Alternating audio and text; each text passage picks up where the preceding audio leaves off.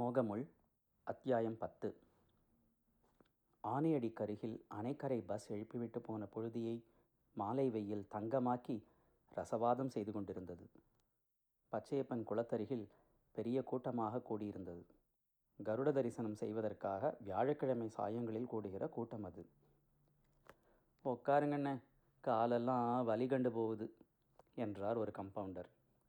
ஆமாம் தம்பி இன்னைக்கு அரை மணி முக்கால் மணி ஆச்சு எழுந்திருக்கவே மாட்டேங்கிறாரே. என்னமோ நம்ம மனசுப்படியாக நடக்கும். எனக்கும் நேரமாச்சு. இன்னும் அஞ்சு நிமிஷம் பார்க்க போகிறேன் இல்லைன்னா கிளம்ப வேண்டியதுதான். ஐயாவோட இன்னைக்கு ஒரு அர்ஜென்ட் கேஸுக்கு போயாகணும். ஆறு மணிக்கு வர சொல்லியிருக்காங்க. பாபு கேட்டுக்கொண்டே கூட்டம் பார்த்து கொண்டிருக்கிற வானை தொட்டு நின்ற தென்னை மரத்தின் கீற்றை பார்த்தான். ஒரு கருடன் இந்த கூட்டத்தையே லட்சியம் செய்யாமல் கிழக்கே பார்த்து அமர்ந்திருந்தது. அதை விரட்டக்கூடாதாம். தானாகவே எழுந்து பறக்க வேண்டுமாம். அப்போதுதான் கருட தரிசனத்தின் பலன் உண்டாம். அந்த பலனும் கருடன் பறந்து மறுபடியும் எங்காவது உட்காருவதை பார்த்தால்தான் பூர்த்தியாகுமாம். கூட்டம் வெகு நேரமாக காத்திருப்பது அது பட்ட அலுப்பிலிருந்து நன்றாக தெரிந்தது. கருடனை பார்த்தான் பாபு. அதே தென்னங்கீற்றில் காலம் தொடங்கியது முதல் அது உட்கார்ந்திருப்பது போல ஒரு பிரமை எழுந்தது அவன் உள்ளத்தில். அது எழுந்திருக்கவே போவதில்லை என்றும் தோன்றிற்று. நவராத்திரி கூட்டம் நடமாடத் தொடங்கிவிட்டது. புசு புசுக்கும் புது புடவைகளும் பாவாடைகளும் கடந்த வண்ணம் இருந்தன. கடந்து போகும் ஒவ்வொரு கும்பலும் கதம்ப மனத்தை வீசி வீசி போயிற்று. நவராத்திரி முடிவு நெருங்க நெருங்க வீதியில் கூட்டமும் புதுமையும் பெருகி கொண்டிருந்தன. நாளை ஒன்பதாவது நாள். சரஸ்வதி பூஜை. கட்டுக்கடங்காத பூரிப்பாக ஊர் மலர்ந்து கொண்டிருக்கும். பாபநாசத்தில் என்ன இருக்கப் போகிறது? எப்போதும் போல மங்களும் இருளுமாக அழுது வடிந்து கொண்டிருக்கும். இந்த கோலாகலத்தில் கும்பகோணத்தை விட்டு போவதென்றால் மனசு வரவில்லை. என்ன செய்வது? அப்பாவானால் வரச் சொல்லியிருக்கிறார். கட்டாயமாக.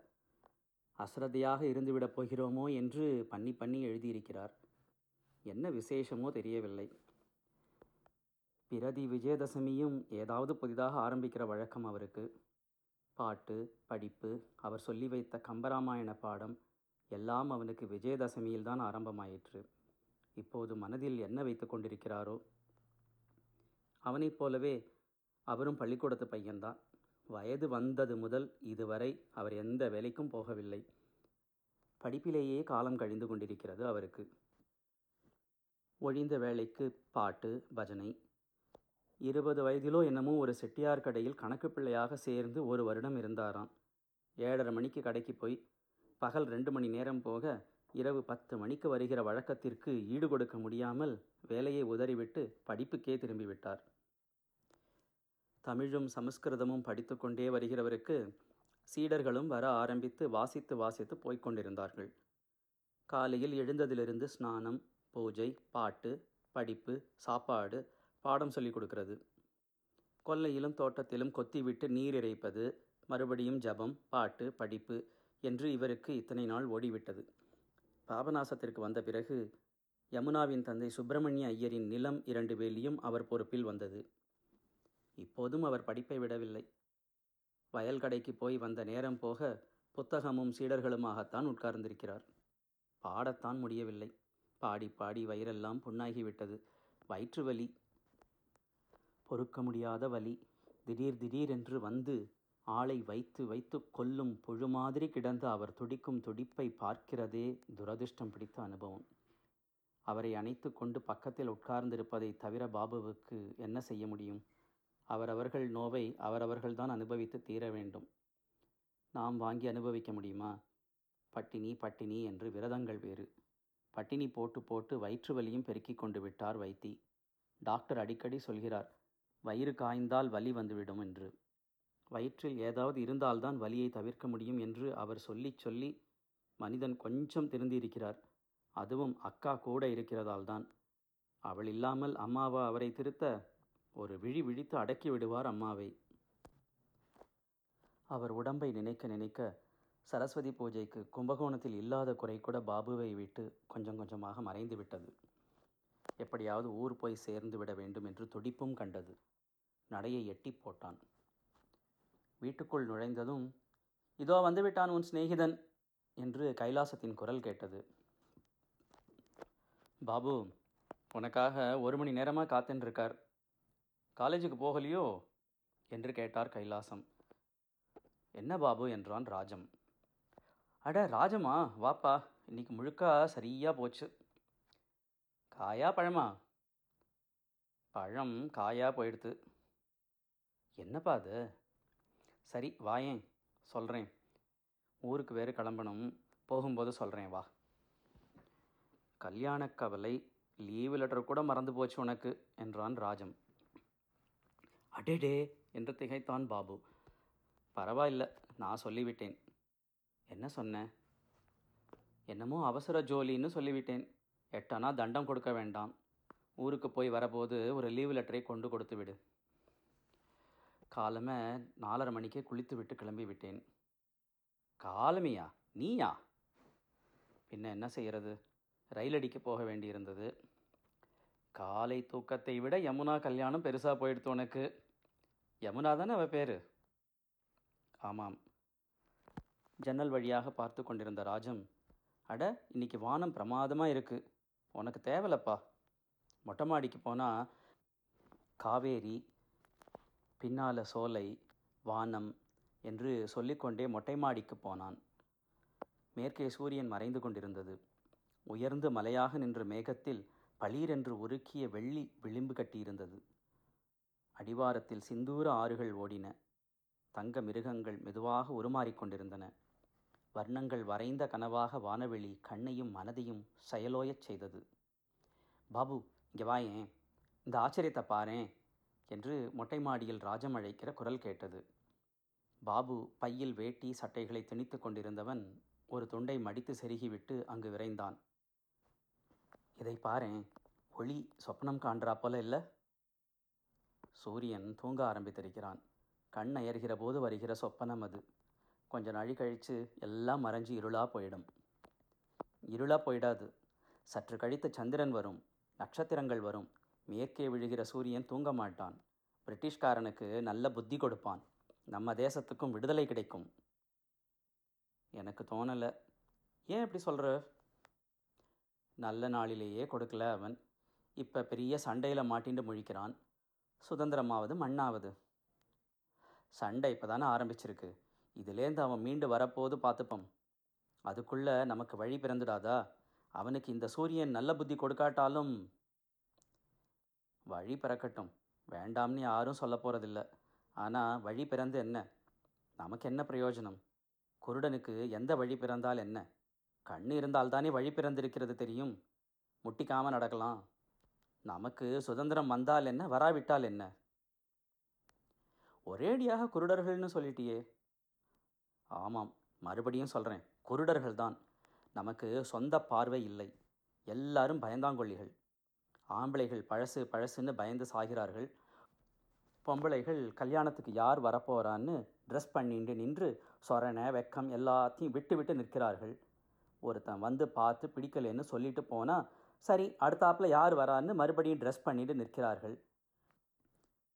நாமெல்லாம் மரியாதை உள்ள மனுஷ ஜென்மங்கள்னு நினைவிருந்தால் இப்படியெல்லாம் நாமே அவமானப்படுத்திப்போமா? நானும் நேத்திக்கு இது மாதிரி சொன்னேன். நீ ஒப்புக்கலையே? என்ன சொன்னேன்? உங்கள் யமுனா கும்டா போட்டுக்கிறது கோழைத்தனம்னு நான் சொன்னேன். அதுக்கு உலகத்தை விரோதிச்சுக்க முடியுமா ஒரேடியான்னு பரிந்து பேசினேன். பேசினேன். என்ன செய்யறது? அவளுக்கு படிப்பில்லை. அம்மாவை எதிர்த்து நிற்க முடியாது. எதிர்த்து தனியாக நிற்க படிப்பில்லாத பொம்மநாட்டிக்கு முடியாதுன்னு சொன்னேன். படிப்புக்கும் இதுக்கும் சம்மந்தம் இல்லை பாபு. தைரியம் இயற்கையாக வரணும். இயற்கையாக வராது. படித்து இந்த மாதிரி வாடுறது முட்டாள்தனம்னு புரிஞ்சுக்கணும். இதை விட பரிபூரணமான வாழ்க்கையை பொம்மநாட்டிகள் வேறு எங்கேயோ நடத்தின்று சந்தோஷமாக இருக்கிறத தெரிஞ்சுக்கணும். அப்போ தான் தைரியம் வரும். ஆதாரத்துக்கு உன்னை வச்சுக்காம தைரியம் வந்து விடாது அப்படி தைரியம் வந்தால் சங்கடங்கள் நிறைய இருக்குது என்ன? ஆமாம் படிப்பில்லாட்டம் ஆம்பளையை நம்பிட்டு இருக்கணும். படிப்பில்லாமல் தனியாக நிற்கிறேன்னா சிரமம். படிப்பு அவசியமில்லாத வேலையாக செய்கிறது படிப்பு அவசியமில்லாத வேலையை எத்தனை பேர் செய்ய முடியும்? எல்லாரும் படித்தா சரியாக போயிடுமோ? என்று கிண்டலாக கேட்டான் ராஜம். படித்தா விஷமம் எங்கே இருக்குன்னு கண்டுபிடிச்சி வச்சுக்கவாவது முடியும். எது நல்லது எது கெட்டது எது பத்திரம் எது ஆபத்துன்னு புரிஞ்சுக்க முடியும். தைரியம்னா இதுதான் அறிவு தான் தைரியம். எல்லா பெண்களும் படித்தா இப்படி ஆகிவிடுவார்களா? கட்டாயமா. அடுத்த வீட்டு மொட்டை மாடியில் ஆஸ்துமா இருமல் ஒன்று கேட்டது. கால் நிமிடம் கொல்லிட்டு கொல்லிட்டு திறந்துவிட்ட பெட்டி மூடி போல மெதுவாக தணிந்து அடங்கிற்று அது. இருவரும் திரும்பி பார்த்தார்கள். கிழவர் ஒருவர் இருமலோடு போராடிவிட்டு மூலையில் துப்பிக் கொண்டிருந்தார்.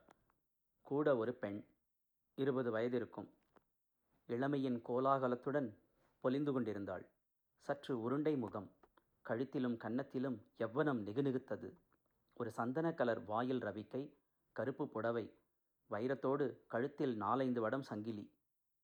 கிழவர் அப்பாடா என்று நிமிர்ந்தும் நிமிராமலும் இடுப்பை பிடித்து கொண்டு திரும்பி பாபுவையும் ராஜத்தையும் பார்த்தவர் ஒரு கணம் மாறி மாறி இரு முகங்களையும் பார்த்துவிட்டு மொட்டை மாடியை விட்டு உள்ளே போனார். அவருக்கு முன்னாலே போயிற்று அந்த பெண். கிழவர் உள்ளே நுழைந்து இரு கதவைகளையும் சாத்தினார்.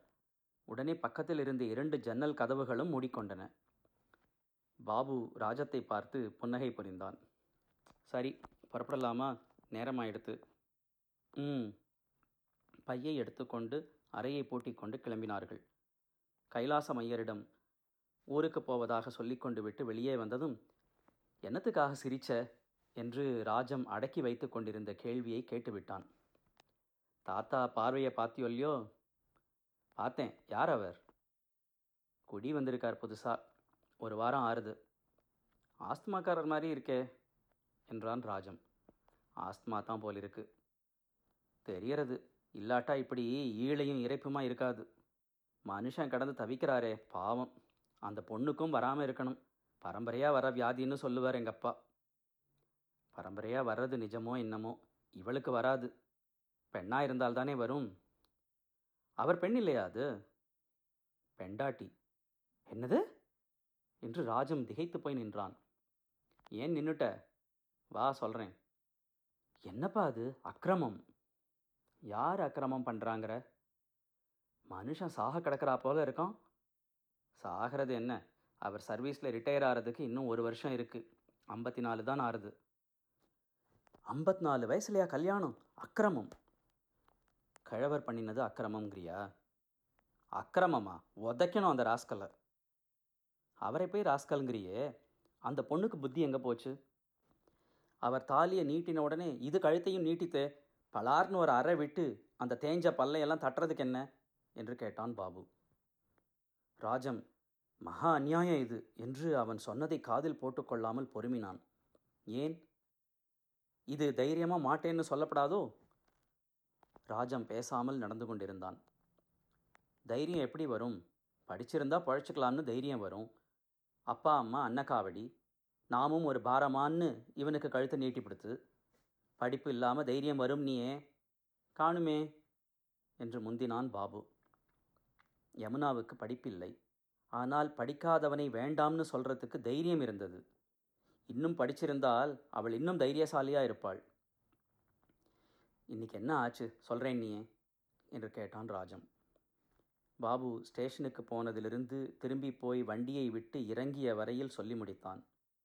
அவன் முடிப்பதற்குள் தபால் ஆபீஸ் தெருவே வந்துவிட்டது. பெண் பார்க்க வர்றதுன்னு ஒரு பழக்கம். அதுக்கும் இவர்கள் மானம் இல்லாமல் பணிஞ்சு தானே போயின்னு இருக்கா நமக்கு சுதந்திரம் கிடைச்சா என்ன கிடைக்காட்டா என்ன? என்று அழுத்து கொண்டான் பாபு. நமக்கு சுதந்திரம் வர்றதுக்கும் இதுக்கும் என்ன சம்பந்தம் பாபு? நாம் சுதந்திரம் கேட்கறதில் அர்த்தமில்லை. நம் சொந்த வாழ்க்கையிலேயே சுதந்திரம்னா என்னன்னு நமக்கு தெரியாமல் நாம் சுதந்திரம் வந்து என்ன பண்ண போகிறோம் பொம்மநாட்டிகள் இறைஞ்சு பேசினா நமக்கு பிடிக்க மாட்டேங்கிறது. தனியாக போனால் பிடிக்க மாட்டேங்கிறது. நம்மை சுற்றி நாலு பக்கமும் பெருசு பெருசாக சுவரை கட்டிக்கிண்டு நாம் சுதந்திரத்துக்கு ஆசைப்படுறோம். ராஜம் சற்று பேசாமல் இருந்துவிட்டு பாபு உன் யமுனாவை பார்க்கணும் போல இருக்கு எனக்கு என்றான் திடீரென்று. பேஷாக பார்க்கறது. நானே அழைச்சிட்டு போகிறேன் ஊர்லேருந்து வந்த உடனே என்ன இப்படி திடீர்னு? பாபு பழைய பாபுவா இல்லையேன்னு பார்த்தேன். நேற்றும் அதுக்கு முன்னாலும் இருந்த பாபுவா இல்லையேன்னு கேட்டேன். என்ன ராஜம்? திடீர்னு இப்படியா மாறிட்டேன்? இவ்வளவு துணிச்சலாக நீ பேசுகிற வழக்கம் இல்லையே. இப்போ என்ன வெறி பிடிச்சவன் மாதிரி குதிக்கிறியே? இப்படி ஆட்டி வைக்கிற பொம்மநாட்டிய நானும் பார்க்கத்தானே வேணும்? பாரு ஆள் அப்படி ஒன்றும் வாயை திறந்து கலகலன்னு பேசுகிறவ இல்லை அவ. நீ ஏமாந்து போனாலும் போவ. பஸ் ஸ்டாண்டு திரும்புகிற சந்து வந்ததும் அப்போது நான் வரட்டுமா? என்று நின்றான் பாபு. சரி நீ அதுக்கு மேலே தங்க மாட்டேன்னு தெரியும் எனக்கு. ஏன் ராஜம்? என்ன காலேஜில் படிக்கிறவன் அனாவசியமாக ஊரில் இருப்பானா? அதான் சொன்னேன். பாபு சற்று தயக்கத்துடன் ராஜம் போவதை பார்த்து கொண்டிருந்தான். நல்ல புத்திசாலிதான் இவன் என்று பெருமையோடு அவனை பார்த்து கொண்டு நின்றான். ஒல்லியாக உயரமாக நிமிர்ந்த நடை தலையில் அடர்ந்து வளர்ந்திருந்த மயிர். பெரிது பெரிதாக தொடங்கி சிறிதாக சிரித்து முடியும் அலைகளாக ராஜத்தின் கேசம் கருகருவென்று மின்னிற்று. இவன் கண்ணில்தான் எவ்வளவு அறிவு துல்லியமான அழுக்கில்லாத இதயம். பளிங்கு போன்ற அவனுடைய தெளிந்த உள்ளத்தை அந்த கண்களின் வழியாக குழந்தை கூட பார்க்க முடியும். சிந்தனையும் ஆழமும் அலையும் கண்கள். பாபு பஸ் ஸ்டாண்ட் சந்துக்குள் திரும்பினான். டிக்கெட்டை வாங்கி தஞ்சாவூர் பஸ்ஸில் உட்கார்ந்தபோது அவனுக்கு அக்கம் பக்கத்து நினைவு கூட இல்லை. ராஜம் எதற்காக யமுனாவை பார்க்க வேண்டும் என்று சொன்னான். நாம் திடீரென்று அப்படியா மாறிவிட்டோம்? ராஜம் சொல்வது கூட உண்மைதான். இப்போது கோபம் கோபமாகத்தான் வருகிறது. யார் மீது கோபம்? கையால் ஆகாமல் கூண்டில் அடைபட்டிருக்கும் இந்த பெண்கள் மீதா? வலை போட்டு போட்டு பயமுறுத்தி பயமுறுத்தி ஒடுங்க அடிக்கும் பெரியவர்கள் மீதா? சிறுமைப்பட்டதை நினைத்து விம்மி கண்ணீர் விட்ட பார்வதிபாய் மீதா? இந்த அவமானத்தை சகித்து கொண்ட யமுனா மீதா? காரி காரி கண்ட இடத்தில் பஸ் ஸ்டாண்டில் துப்பிக் கொண்டிருந்த ஜனங்கள் மீதா? எல்லார் மீதும் தான் அவனுக்கு கோபம். காரணம் புரியாத ஆற்றாமை தரித்திரம். இவ்வளவு அழகை வைத்துக்கொண்டு ஒரு கிழவனை கல்யாணம் செய்து கொண்டு இருமுகிறதை கேட்பதைத் தவிர என்ன சுகம் காண முடியுமோ தெரியவில்லை. அப்பாவும் அம்மாவும் பரம ஏழைகளாம். ஏழை ஏழை என்று சொல்லிக்கொண்டு இந்த கிழவனுக்கு கொண்டு கொடுக்கிறோமே என்று அழுது கொண்டு வேறு கொடுத்திருப்பார்கள். அழுவதைத் தவிர வேறு என்னதான் செய்ய முடியும் இந்த கபோதிகளுக்கு? இவள் செய்தது உண்மையாக ஒரு தியாகமா? இந்த தியாகத்திற்கு ஏதாவது அர்த்தம் உண்டா பஸ்ஸில் புளி அடைக்கிறார் போல ஜனங்களை ஏற்றி அடைத்திருந்தான் கண்டக்டர். டர் டர் என்று வண்டிக்கு பின்னால் சுற்றி சுற்றி அரைத்து கொண்டிருந்தான் ஒரு பையன். கரிய வாயுவின் நாற்றம் மூக்கை துளைத்தது மோகமுள் பத்தாவது அத்தியாயம் முடிந்தது.